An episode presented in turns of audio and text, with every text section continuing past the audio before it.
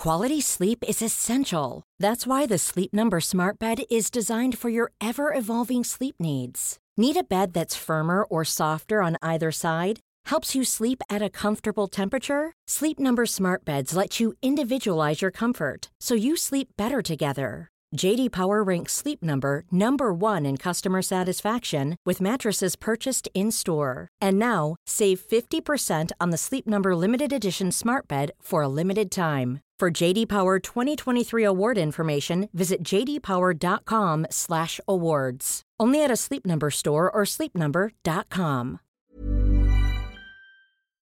In a sudden flash, it all comes clear. It's a eureka moment, an epiphany. Hi, I'm Marcus Smith, host of the Constant Wonder podcast. The world offers marvel, meaning, and mystery around every single corner. In nature, art, science, culture, history, we talk everything from bees and beetles to obelisks and asteroids. Experience the thrill of transformative encounter. We'll bring more wonder to your day. Listen to Constant Wonder wherever you get your podcasts. Hello, welcome to another episode of History Hack. Today's World War II Day. So, I, of course, am incredibly excited. I'm also really excited because I've got a friend of mine on board and we're going to be talking about something that we don't really talk much about during the Second World War. And I'm so eager to learn more. We've got with us Mark Conahan, who is a historian and archaeologist. He's currently working on a subject, like I said, we just don't talk about during the Second World War. And, ladies and gentlemen, he is going to absolutely blow your mind. We're going to be talking about the Blitz. I can just hear you saying, Yeah, I know, we know about the Blitz, we talk about the Blitz, but we don't talk about this part of the Blitz, let alone I don't know much about this part of the Blitz. And we're talking about the Blitz in Scotland. More specifically, we're going to be talking about Glasgow. Welcome, Mark, to our podcast. Thank you for having me on, Alina. I'm really, really looking forward to this one because we we we did we were hashing out what what you should talk about because you do archaeology as well don't you you're not just a historian talking about the blitz no i started uh, with doing my master's degree in conflict archaeology and then moved on to do my phd in conflict archaeology so technically you know my focus is archaeology but it's a lot more history when it comes to talking about clydeside and the blitz do you know i had a dream the other night i don't know if you saw on twitter i had a dream that i went on an excavation because uh, originally I was supposed to be a classical archaeologist. That is that was my main focus, and then I obviously became a, a modern, uh, a very modern historian. And uh, I think um, I think something's trying to tell me either Elena go become an archaeologist again, or Elena mm. get the holes digging out of the way, or Elena you're just dreaming. What do you think? Well, whatever whatever you want to do. I mean, I started off digging some holes and things like that and found out I like to talk more about history and talk about archaeology than I actually do, getting down on my knees and hurting my poor old knees, trying to dig holes and do all that stuff. So I've been told that my trowel work is absolutely awful. So, I mean, obviously, I should stick to writing and talking about it then. It's, it's age, really, for you, isn't it? It is age. It must be because I'm, I'm quite old. Yeah. Oh, such an ancient gentleman you are. Yes, I, am a lofty 48 years old.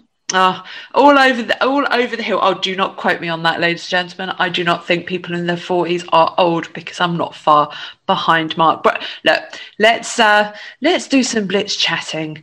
Um, you're really like you're really good at this because we spent when we were prepping, we spent a lot of time and for me to try and summarize and put questions out of this was really difficult. What that means is I can't actually keep things precise and I talk too much, Alina. I think that's what you're politely saying there. Let me put it this way: for this subject, it is not not a bad thing because you've got so much to tell us and so much to say. So we'll start off with the first question. So, like like I've mentioned previously, we all know what the Blitz was, but it wasn't just confined to England. Scotland was also targeted. So let's have an overview of this. Where was Scotland actually bombed? Well, the first places that were actually attacked in Britain were in Scotland, which a lot of people don't actually know. You know, right in the beginning of the war, especially in October, you know, the Germans attacked the naval base at Rosyth, just at the, if you know where the kind of the fancy red rail bridges in the in the Forth Estuary, it's just to the side of that. And the Germans had actually sent reconnaissance planes over and thought they had spotted HMS Hood. So they then sent off over some Junkers to attack it. But strangely enough, as it may seem later in the war, the, the boat that was there was actually the Repulse, the HMS Repulse, and it was actually docked at Rosyth. And according to what what historians have now found out, that the, the Luftwaffe pilots were told not to attack the boats in the dock lest they end up having civilian casualties because they were very, very not wanting to actually kill civilians, even though they were trying to attack the shipping. Luckily or unluckily, would you like, that there were also two ships to on the, the other side of the rail bridge. You know, that was the the HMS Edinburgh and HMS Southampton that were berthed there. So the Junker planes decided to attack them instead. And that was actually the first attack, you know, in Scotland at the naval base there. And that was October 16, 1939. The following day, the Luftwaffe attacked Scapa Flow in the Orkneys, which was also a, a naval base. And all through that early period of the war, you know, the attacks from, if you can imagine, round about the Aberdeen to Peterhead area of Fraserburgh, they actually called that Hellfire Corner. There were so many attacks on not only shipping Royal Navy assets, but also just on the towns. So, for example, small towns in the northeast of Scotland, uh, again, example, uh, Peterhead was attacked 28 times by the Luftwaffe, Jesus. Aberdeen 24 times, and Fraserburgh 23 times. And all around that area was constantly being attacked by the Luftwaffe, who's seen it as a, a kind of area where the Royal Navy was moving ships up that east coast, specifically up to Scapa Flow. And this actually became worse as the war progressed because if you have, once the Germans invade Denmark and Norway, Scapa Flow becomes the closest area where they're actually transporting troops across. They're doing a lot of, you know, a lot of naval activity up there. So they, they all become a target for the Germans. And of course, Scapa Flow is a famous Royal Navy base, you know, that was attacked frequently throughout the war. So you hear all of this about, you know, London and and Coventry and, and all these big cities being attacked and bombed. And, but I I'm going to be honest with you. It, hearing that there are little places like that, like 24, 28 times you yeah, said? Peterhead 28, Aberdeen 24, Fraserburgh 23 you know? Jesus that's it's incredible isn't it? When you when you when you think about it in the whole context. Yeah and the first the first german plane downed in british soil was actually just outside edinburgh. You know they call it the Humbie heinkel you know it was actually on an attack again on the Forth Estuary and was shot down by spitfires and that was on i think it was the end of october. Do we know if the pilot survived? Uh, do you know there was survivors but i don't know if the pilot survived Okay, that's interesting. Yeah. Right, okay. So we know what's happening in Scotland right now,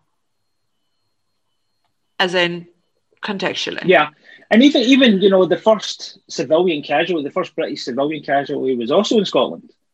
You know, it was a guy called yeah, really? it was a guy called James Isbister who was killed in the Orkney Islands. I believe it was in March 1940. And again, it's it's funny enough that it's, it's one of these controversial things because it was then changed to be someone on the south coast because they were the first person to die on the British mainland, rather than the small island that happens to be just off the British mainland, which is of course part of Britain.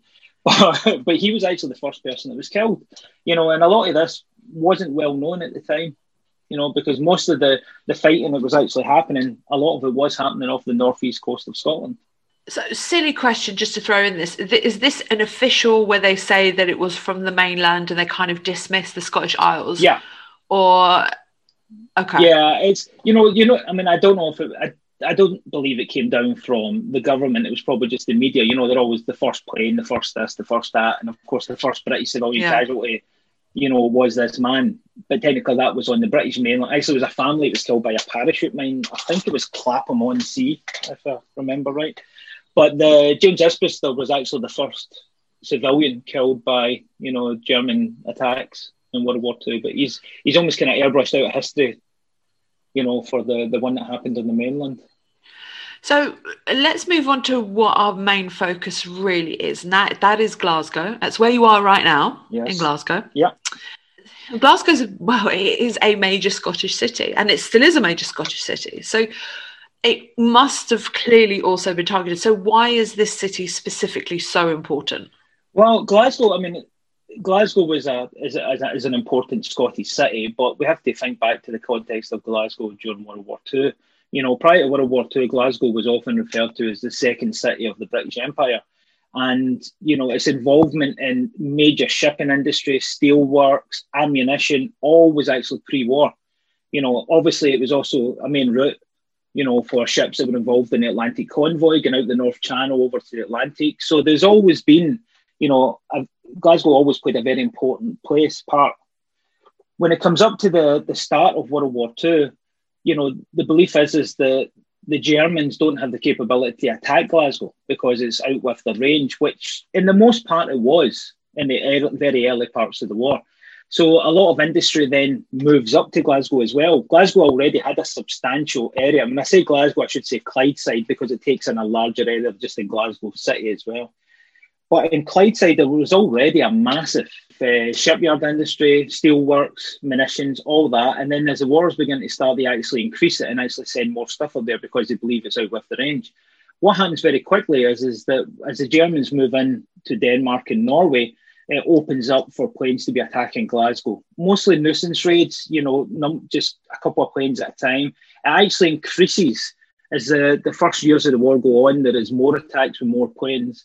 But it's only after the fall of France that Glasgow can then be a, a more major target. Part of the reason why Glasgow wasn't attacked so much is that they didn't have the, the beam method that the Germans used to actually attack major cities in Coventry and all that stuff didn't actually reach as far as Glasgow in terms to be precision to attack certain targets. But what it did do was it was good for actually finding directions towards Glasgow. So as we move into that springtime of 1941, the Germans have changed their tactics and instead of you know bombing the, the cities more like Coventry and the airfields and stuff, they're going for more ports because the, the British are infiltrated their system of uh, beam directions and what they're doing is basically saying, well, you know, we're going to bomb more geographically and moonlight nights and things so we can actually find the targets easier. So there's a there's a shift in the Luftwaffe targets in March 1941 to mostly go for coastal cities now, cities like Liverpool were always getting bombed, but there's an increase after this. And of course, this is the first time then that Glasgow becomes a target. But to give you an idea, in Glasgow alone, there was 46 primary Luftwaffe targets. And Glasgow's not a big city. I mean, it's a, it had a large population, but it doesn't take up a lot of real estate compared to some of the bigger cities that you may have, like London and things like that. But 46 primary targets is a massive amount of targets in one city, and that's just primary targets you know, you've got everything there from the Royal Navy uh, refueling depot at Dalnottar, which is massive for the Atlantic convoy system, all the way down to the shipyards, ammunitions, explosive factories, Rolls Royce Hillington, which is making Spitfire engines at this point, torpedo factories, you name it, Glasgow's got the lot. But up until March 1941, there wasn't any large scale bombing that would come along in March 13th. So the bottom line is the people in Glasgow thought that they were safe. Yeah, not just the people, some of the politicians as well. You know, the there is numerous quotes, and it's, it's quite unfortunate because it happened in early March 1941, where the provost, which is like the mayor of Glasgow, was actually saying things like, you know, Glaswegian tenements, their tenements are a lot stronger than these London ones. They are not going to crumble like some of these London ones were. Oh God! There were other people out there saying that because Glasgow is in kind of the Clyde Valley with hills on either side, that impeded the Luftwaffe's attempts to actually bomb the city, which obviously was not the case. And there were other people, funny enough, there were people who were actually saying to themselves that from crazy rumours that Hitler's nephew lived in Shawlands, which is somewhere in the south side of Glasgow, to just crazy belief that you know the Luftwaffe couldn't actually reach them the way they were you know, because of the geographical and everything else. So it, it becomes this strange thing like, why have we got such, why are we such a target right city with massive industry and shipyards that the Germans know all about us? Why are they not actually attacking us? Well, obviously the mindset was, well, it's because they can, you know, which was obviously very, very wrong. Well, we're about to delve into this. Uh, we're about to delve into what happened in, in, in March 1941. But before we start talking through exactly what happened on that fateful night of the 13th, talk to us about your research and about the Clyde Bank, Clyde Bank Blitz, because there is a bit of a oh. problem. Oh, you did it. You did it. well, it's there, Sorry. There not, there is, that's okay. There's a few problems. Uh, we have clear it up for us. Clear it up for us because right. I've said I've said the have I've so, so said the wrong word, haven't I? Go you on. said the bad word. Yes, you said the bad word, Alina. Right. In this, if you do, if you do a Google search and you look up Glasgow in World War II, Glasgow Blitz, it will take you automatically to something that describes the Clydebank Blitz.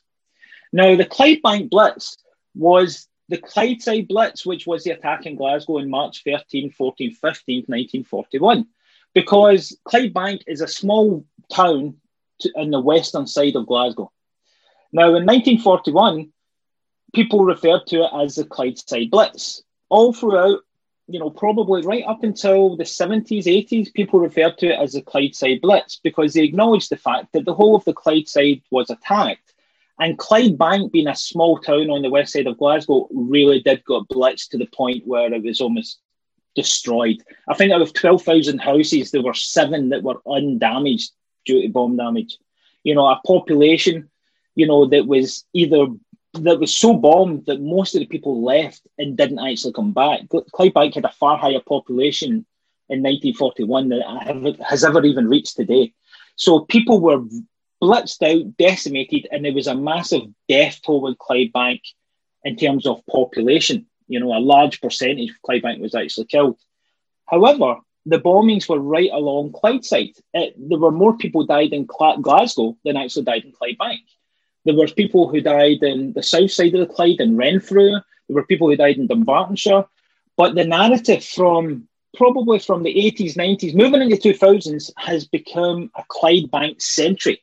So that if you look, even the the IWM, if you look up the website, they will tell you that about the Clydebank Blitz and almost seem to miss the fact that Glasgow get bombed in the exact same nights and more people died in Glasgow. And the same thing is carried through that from 2000 onwards, most of the books that are written are very Clydebank centric, even to the point where they actually argue that Glasgow was bombed as a mistake because the Germans were determined to bomb Clydebank. What? And the problem is, is Yes, it, they've even went on very lengthy books talking about creepback. You know, the the, the theory in World War II of mostly used to describe the British bombing, where you would get over the target and you would start to bomb, and because you bombed and set fires, the next planes coming behind you would drop the bombs on your fires, and it would eventually creep back away from the target. Of course, the British resolved that by having cameras where you had to actually fly steady and take photographs of where you bombed, you know, or it wouldn't be awarded to your mission list. The Germans never did that, but the Germans also were actually pretty good at bombing the targets, especially at that time in the war. And what has happened is, is they have basically argued that everything that landed in Clydebank was the target, and everything that landed outside of Clydebank was a mistake, even though that obviously was not the case. But what you have now is, is that because what happened in Glasgow has virtually been forgotten over the years, even the authorities in Glasgow have no commemorations, memorializations. They don't even talk about it. In fact, they often refer you to, oh, nothing happened here, everything happened in Clydebank. You know, which means the people who actually died in Glasgow, they're virtually forgotten. Now, to give you an example, in the first three hours of the attack on March 13, from 9.15 to 12.15 in the morning, there were 25 parachute mines dropped in Glasgow. 95 high explosive bombs, 864 incendiary bombs, and 533 people killed in those three hours. More people died in three hours in Glasgow than died in two days in Clydebank. You know, so that gives you an idea of how this has almost been wiped out from history and it's it's not important. That's incredible. I mean, those kind of statistics. I mean, this is we're literally we're going to come back to this these statistics again um, in just a moment. But this is something that we need we need to address. I mean, all of us we, we do a job for a reason. You know, we're there to to flex. So, for example, for me is to to stop forgetting all the all the victims of the concentration camps. You know, to commemorate. This is something very important to you, and I really hope that this will change people's opinions and that you can move forward and you know even get the the Imperial War Museum to get themselves so basically sort their shit out. Yeah. Well, every year when it comes around to the anniversary, you know, the March anniversaries these attacks, in every school, it doesn't matter where you are. It doesn't matter if you're in the north of Scotland. People will be talking about the Clydebank Blitz. All the newspapers will be writing stories about the Clydebank Blitz. Even my own daughters who were going to Glasgow school systems were getting taught about the Clydebank Blitz. And you know, strange enough, my granny, you know, came from Maryhill in Glasgow, and the school she attended was bombed, and there were 85 people killed on the second day of the attack. And when I was speaking to people from that school, the kids in that school who actually, the school that they're in has been rebuilt, but that school was bombed. The houses round about it in Kilmun Street were totally devastated and destroyed, and all these people died in that attack. And these kids don't even know about where the bombs dropped in the school that they were in or the street that their school was in, but they know about what happened in Clydebank. And that was part of what drove me to actually say, hold on, you know, people need to be aware of the history of where they are and where they live instead of, I mean, focus on Clydebank, talk about Clydebank, talk about the whole blitz. You know, my my goal here is not to actually dismiss what happened to Clydebank and promote what happened to Glasgow. It's to say that in the context of the whole attack, this is what happened. Because yeah. when you read about this and you think about it in the context of the whole attack, it actually elevates this attack to be a major, if not the major, most damaging attack during the Blitz, including London for the death toll that happened in Glasgow and Clydebank if you combine them. Right, so let's talk about that that night. It's the night of the 13th of March, 1941. Talk us through what happened. Okay. Well, you basically, the as I said earlier, the, the, there was a shift in, in policy, a shift in tactics from uh, the Luftwaffe. And instead of you know, using the beam method technology to pinpoint targets and to fly on mass and destroy, you know, the likes of Coventry and Bristol, Liverpool, and all the, the cities that we know of that were, were attacked. They decided more to go along the lines of, of finding ports. And part of the reason for that was is they were they didn't trust the beam technology anymore. They believed, and rightly so, that the, the Britain was actually interfering with it and causing them problems.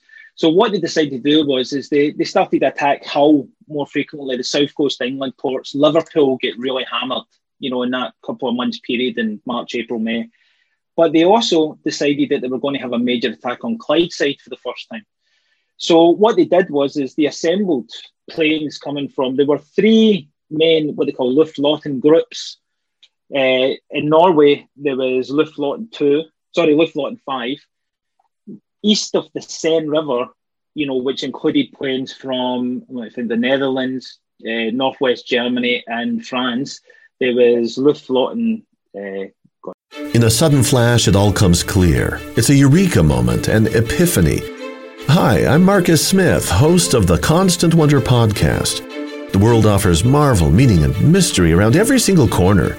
In nature, art, science, culture, history, we talk everything from bees and beetles to obelisks and asteroids. Experience the thrill of transformative encounter. We'll bring more wonder to your day. Listen to Constant Wonder wherever you get your podcasts.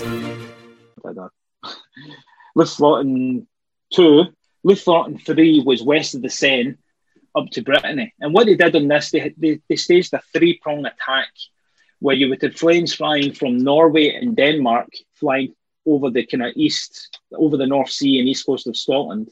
You would have planes, planes flying from Western Germany, uh, the Netherlands, and part of France, flying up over between Tyne and Tees, you know, uh, south of Newcastle, north of Middlesbrough, flying in that direction. And from the west, the majority of the planes that were on this attack were flying from the west coast of France, uh, flying up the west coast over Cornwall, Wales, some of them actually split off and bombed Liverpool, which they had actually bombed the night before. Some people have said it was a kind of decoy, but it wasn't. That was always part of the planning to to rebomb Liverpool that second night. But the majority of the, the planes coming up the west coast flew directly up to Glasgow. The, there has been a lot of speculation in a lot of the books about who was there first. You know, a lot of my research has shown that probably the first groups that were there first were the ones coming from Norway and Denmark. You know, they were they were coming across there. They bombed first. The records from the ones coming from uh, Germany and uh, Netherlands and France, they sadly were lost. You know, during the war. But we have decent records for the ones coming from from west of the Seine out to Brittany, come up that west coast and how they bombed. But what you have is three different distinct groups that are attacking over a nine-hour period at different heights, at different targets. You know, flying up towards the Clyde. Now, what you have is you have within this group, you have three Pathfinder groups. Normally, you would have one, you know, which is a group called KGR 100, which was was quite well known. They were involved in most of the important raids that we know about, like in Coventry. They were the ones who, who did most of the damage and mapping out the targets. But the Germans had also switched to a different strategy at this point, and in Glasgow they actually used three Pathfinder groups, but not traditionally as we would think using them. They would come in at different times. They weren't even the first bombers that arrived on the scene. But what they would do was basically target specific targets along the Clyde side. And that would mean that the bombers coming in after them would bomb on between them and on the fires and just continue that trend of bombing within this area. What happens very quickly though is, is that Glasgow, for example, didn't really have much of an anti-aircraft defence. Uh, it had anti-aircraft guns, but they weren't very good at shooting down German bombers at night. That's we not helpful. Had, it certainly is not because they ran out of ammunition by half past 10. So within an hour and 15 minutes, the Germans were actually noting that nobody was shooting at them anymore. So therefore, you could actually go lower and find targets better.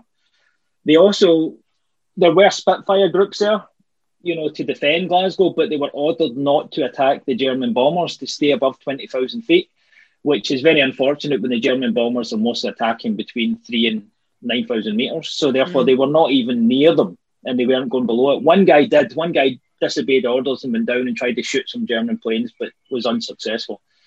But that is kind of you know how the, the, the attack started. But in that first couple of hours, they were so successful in what they were trying to target and bomb in the area that the place very quickly became a mess of fire and smoke. So later bombers coming in at 11.30, they actually couldn't actually pick out targets. So what they actually did at that point was switch to secondary targets, and they started attacking roads, railways in particular, and that's what actually led to a lot of the casualties and the deaths because they were dropping uh, Luft mines or parachute mines, and these things were floating down, you know, trying to hit a railway line, and it was actually drifting across and landing on tenements which happened to be adjacent to it, and that problem made up a massive amount of the casualties in Glasgow because these things were actually quite devastating, especially when they fall between tenement blocks because they don't explode in impact. They have a lateral explosion, which means that the, the buildings would just pancake on top of each other or on top of the air raid shelters, where of course most people were hiding from the from the bombing. Even on a budget, quality is non-negotiable. That's why Quince is the place to score high-end essentials at 50 to 80% less than similar brands. Get your hands on buttery soft cashmere sweaters from just 60 bucks, Italian leather jackets, and so much more.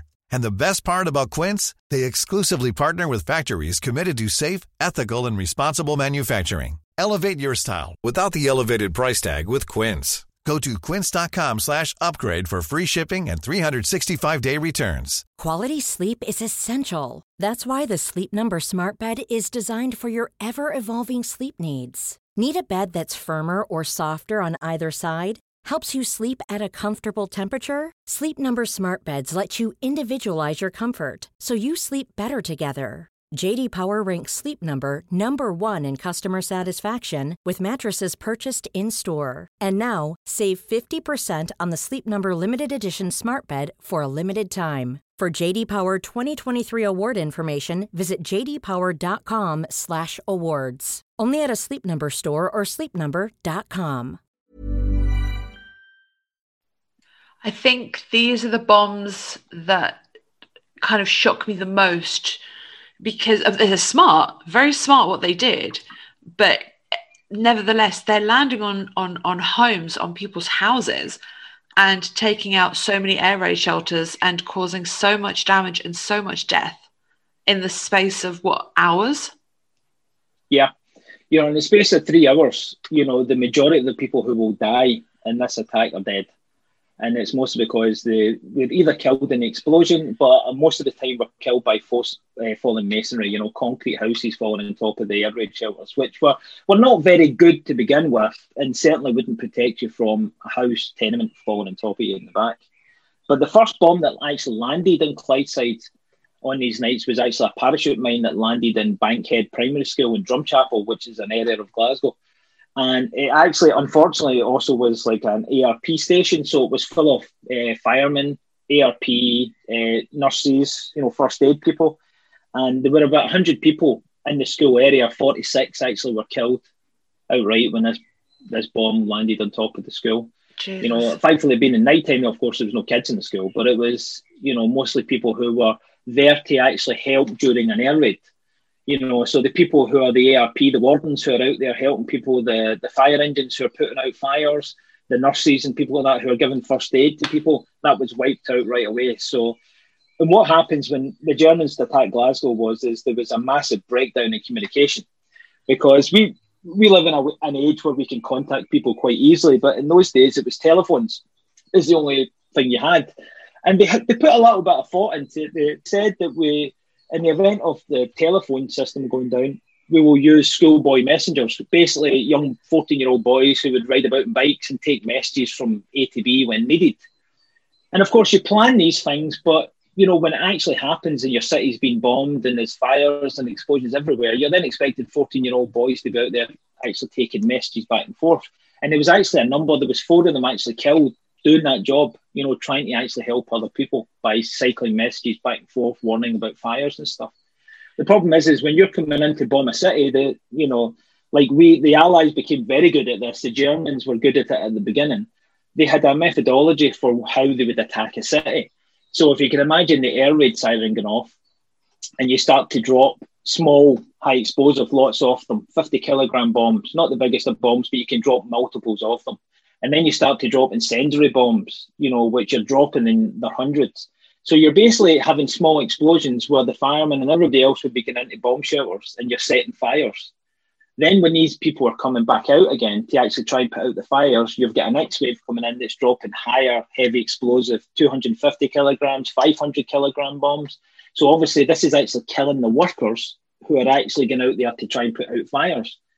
Future uh, bombing waves coming in are dropping parachute mines and incendiary bombs. So the parachute mines open up, or it's a horrible way to explain it, but they open up the houses. They they make it able so that the incendiary bombs can then land and set fire to furniture and inside the houses. Because as we as the Allies found out in German cities, bombing dropping heavy bombs, you know, does damage, but fires do a lot more damage. And the Germans were very well aware of this as well and that is what actually happens is, is the intention is, is to open up the houses get them all set in fire and that destroys all the structures below. But meanwhile when people are trying to put out these fires you're also dropping bombs on top of them in the hope that you'll chase them back underground again. And let the incendiary bombs which they dropped i mean there were almost 60,000 incendiary bombs dropped in Clydeside in these two nights. So the intention was is to burn as much as they possibly could you know, and that that was is what happened is that fire spread everywhere. And when you're dropping a lot of these heavy bombs, you're also breaking up water lines, for example, communication lines. So very quickly in Clydebank, for example, they don't even they can't even follow the what the government advice is is for recording these bomb drops and all these incidents happening because the whole infrastructure breaks down. They have one working telephone. So they have no water supply because one of the bombs lands in Kilbowie Road and breaks a major water supply and it means that none of the fire engine pumps will work. So there's also the problem of logistics when they, they actually get fire engines to come from Glasgow and other cities to come and help them. The firemen don't know where to put their pipes in because they don't know where the water hydrants were because they weren't painted different colours in those days, so they would stand out. And people don't know where they are, and there's no way of communicating to them how they can assist in actually putting out fires. So you can see how very quickly that all of this great planning before the war totally just went you know, as soon as the first chaos. bomb started dropping. It's... Yes, and that's the one thing we, you know, after the war, we all hear about the, that stiff upper lip and how everybody pulled together and everybody else. When in reality, there was a lot of brave people did a lot of brave things, but the the whole communication, the whole ability to actually fight and do stuff just went to pot, especially in March in Scotland. So you just mentioned, obviously, this was not the only night of bombing. So there was a second night, which is the fourteenth. Um, the death count wasn't as high this time, however, on the 14th no. as it was on the 13th. And they also ended up sending a, a, recon plane in the morning of the 14th to check the damage. What what was the overall damage at this stage before we even hit the second night? Well, there, was, there was major damage to the Royal Navy uh, oil factory at Dalnottar, which actually, you know, was refueling the ships there was major damage to that. I think there was about eight tanks that were on fire. Some of them that would burn for a few days. Some of them that were putting flames of smoke and fire, you know, hundreds of feet into the air. So very easy for the Germans to find their, their way back. But what happened in the first night was is that when the planes were coming in, the the very early on they managed to hit a couple of distilleries and they hit Singer's Timber Yard, the you know the famous the sewing machine factory that was actually containing lots of wood for the, the war effort as well, and also Dalnottar. And it, it made a straight line of fires, which made it very easy for German bombers to come in to say, okay, this line of fire is where it's marked, and that's where we're going to drop our bombs. And incidentally, that is part of the reason why Clydebank was damaged so much. There, are, a lot of these books have tried to portray the idea that the Germans were singly tar- targeting Clydebank. That is not actually true. It's a Clydebank was destroyed almost by accident, you know, because there was five primary targets in Clydebank that the Germans know about compared to 41 targets in the rest of Glasgow. So what happened was is because the, the guys that did the, um, the Luftwaffe had did their job very well in marking this straight line, a lot of German planes that came in afterwards just dropped their bombs and run because they knew that in this area there was you know targets and they assumed that that was marked for them to bomb. And again, this is why it caused so much damage in Clydebank in the first night. On the second night, what happens is is most of the people just go away you know, the people they're expecting a second night of bombing because that is normally what the Germans do. At least it's one, two, you know, because you've marked a lot of the targets. There's going to be fires, and then you go back and bomb them in the second night. It makes it easier to actually find the target when there's still all these fires burning. And what happens is, is the people in Clydebank just basically flee Clydebank. They they get out however they can. The corporation of the area of Clydebank and Glasgow put on buses to move people to Dunbartonshire, Stirlingshire, Renfrewshire, anywhere that is not got a lot of targets, not got a lot of people, just to get these people out the way. And that is what's hap- that's what's happening in Clydebank. So in the second night when they come along, the Germans are actually purposely realizing the reconnaissance plane comes over and says, okay, we, we hit here, here, here, but we missed Hillington Rolls Royce on the south side. We missed the explosive factory. We need to go back and actually target these targets. They want to do more damage to Dalnottar, the, you know, the Royal Ordnance Factory and all these other shipyards, which they feel that they didn't do as good a job in the light of day when they look the next day with a reconnaissance plane. So when they come over the next day, they're actually targeting, you know, Dalnottar more, they're targeting uh, Rolls Royce and Hillington. And what happens is, is that although these bombs are dropped here, these places are more kind of to the extremities of the city. So there's not actually more bombs dropping in the middle of the Clydebank or more dropping, dropping in Glasgow as there were in the previous night. There was actually some incend- uh, sorry, parachute mines. There was actually as many parachute mines dropped in the second day as there was in the first day, but there was not as much a death toll because again, people fled knowing what was coming. And as soon as people found out that it was happening again, of course, people were underground and staying out of the way you know, one of the the one I, I spoke to you about earlier about Kilmun Street, where my granny went to school, that was on the second night. You know, and that's just a case of which often happened quite often that these parachute mines were dropped two at a time, and they would blow in the wind, of course, off target. They were aiming for at that time they were aiming for a chemical works, and it blew across the road into a major kind of suburb of Glasgow and exploded. You know, one on the school roof and one in the field behind it you know, so there was less death toll because people were more bunkered down and obviously had left the city as well, terrified because of what happened the first night.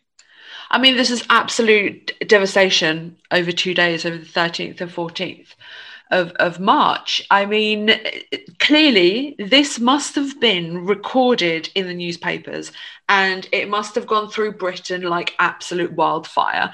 So, how was this attack perceived by the British media and what was the aftermath like? Well, that's that's another one of these troubling uh, things about the the attacks on Clydeside. Initially, the the media, of course, bear in mind we're at wartime and censorship is high, so they very rarely named when places were actually getting attacked.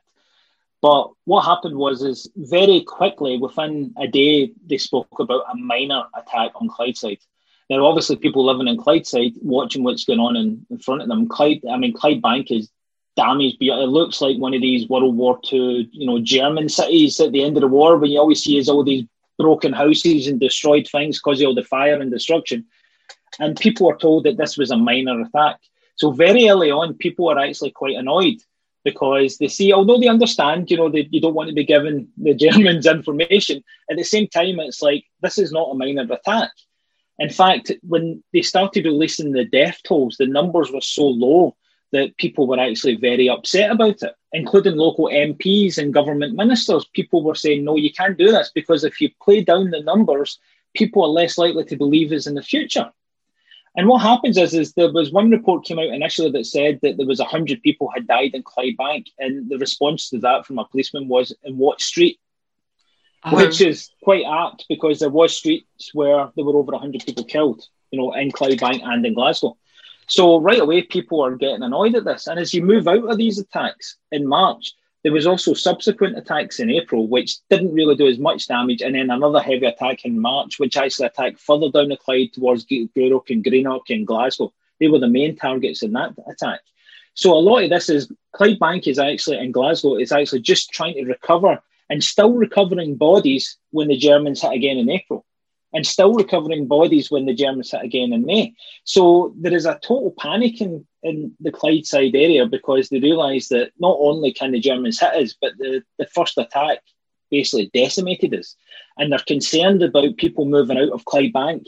And bear in mind, there is a lot of shipyards and industrial workers in Clydebank and Glasgow. The fear is if these people move out, they may never go back to work. You know, and these are important for the work for the war effort. So there's a whole lot of propaganda going on. There's a whole lot of stories going on. As we progress out of the that period, you know, in April, and it's one of the controversies about this is that if you look at how many people died in Clydebank, the official toll was 528 people died in Clydebank. The initial number was 100 and something. And then as it moves along, every time people are arguing and saying, what happened? You know, why there's not, there's a lot more people than this died. The government's up in the figures a little bit. Eventually, we get to this point where, you know, in March, and I think it was the Sunday Post or the Sunday Mail, a Scottish newspaper, uh, a year after the event, basically specified that there were over 1,200 people died in Clydebank, not Clydeside, wow. in Clydebank. And that again made it, you know, people became very upset by this because they're saying, this is the real figures and you guys are lying to me, lying to us. Such was the you know, the uproar and the, the, the belief that a lot more people died in these attacks than the government actually said, that when this story ran with this number, people automatically assumed that was the true number because there were so many people had left and so many people they know had died. So what happens is, as you're moving out of this, you've got 528 people died in Clydebank and this constantly changes. For a few years, there's a lot of inquiries after the war, even where people are asking, the council are asking, that's number that you have for Clydebank is not right. We know it's a lot more. And every time they actually investigate the numbers, it changes and it goes up the way.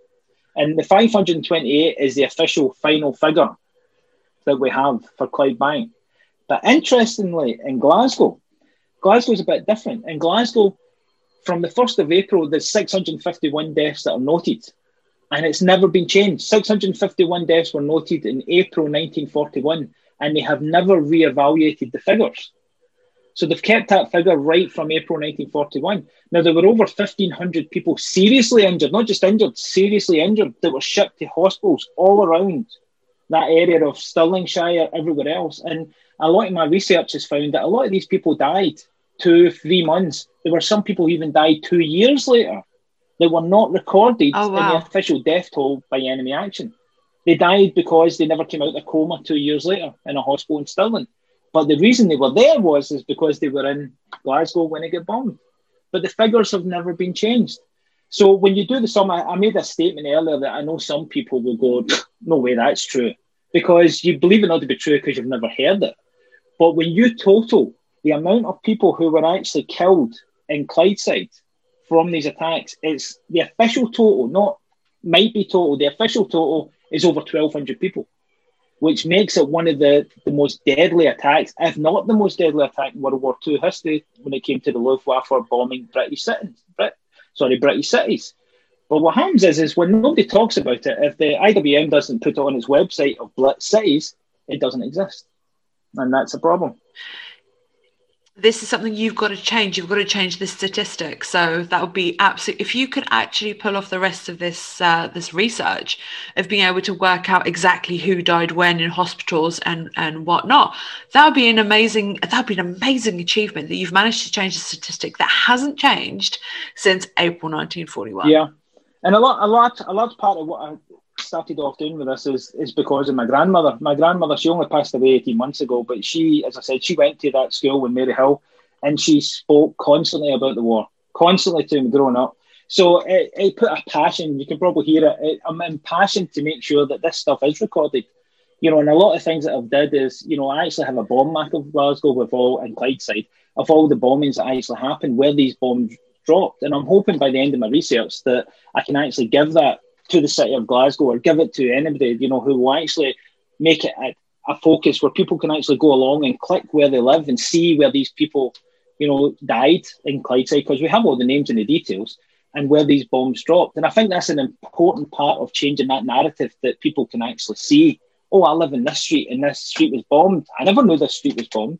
And that's the thing. A lot of people in Glasgow, because there hasn't been a lot of focus on it, don't know what actually happened in their own city 80 years ago, except if they were told by family members if they lived in that same area.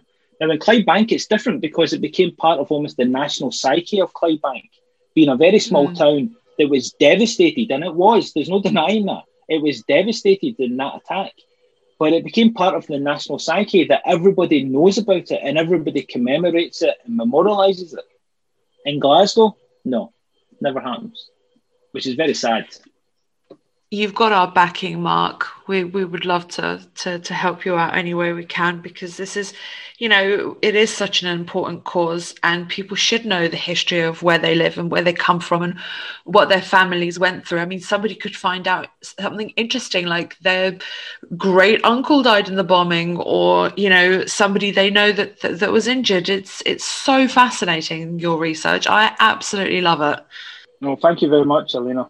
Mark, that was so insightful, and I've learned so much. I didn't, I knew so little about what was happening in Scotland at the time of the Blitz, and you've taught me so much. And I hope people have enjoyed listening listening to this podcast because it is so important to be able to get the narrative right instead of you know keeping statistics from April 1941. I mean, I'm at, my mind is blown. So thank you so much for joining us today. Well, thank you for having me on. I thoroughly enjoyed it, Elena. You can help us at History Hack by joining us via Patreon. It takes quite a lot of effort and a lot of work of quite a big team now to keep us going. And so if you could donate as little as £3 a month, it would be massively appreciated by all of us. There's different levels because Princess Marcus has set it all up with uh, varying rewards and things. So do have a look, do join us. There's uh, an exclusive Facebook group as well, and you can be part of all of it. When our guests join us to talk about their work and their new book, the 45 minutes or so they spend with us is just a taster of all their efforts. So, to this end, we have launched our very own bookshop on bookshop.org, where you can find our guests' latest and greatest books. You can support them and you can support History Hack too. 10% of every sale via our bookshop supports the podcast and allows us to keep at it and bring you more amazing guests. You can find our bookshop at bookshop.org forward slash shop forward slash hack history, or just search on bookshop.org for us under the shops bit. Thank you for your continued support, and here's to your next great book. When you make decisions for your company, you look for the no brainers. And if you have a lot of mailing to do, stamps.com is the ultimate no brainer. It streamlines your processes to make your business more efficient, which makes you less busy. Mail checks, invoices, legal documents, and everything you need to keep your business running with Stamps.com. Seamlessly connect with every major marketplace and shopping cart. Schedule package pickups and see your cheapest and fastest shipping options from different carriers. With rates up to 89% off USPS and UPS rates. And with the Stamps.com mobile app you can take care of mailing and shipping wherever you are. Make the same no-brainer decision as over 1 million other businesses with stamps.com. Sign up with code program for a 4-week trial plus free postage and a free digital scale. No long-term commitments or contracts. That's stamps.com. Code program.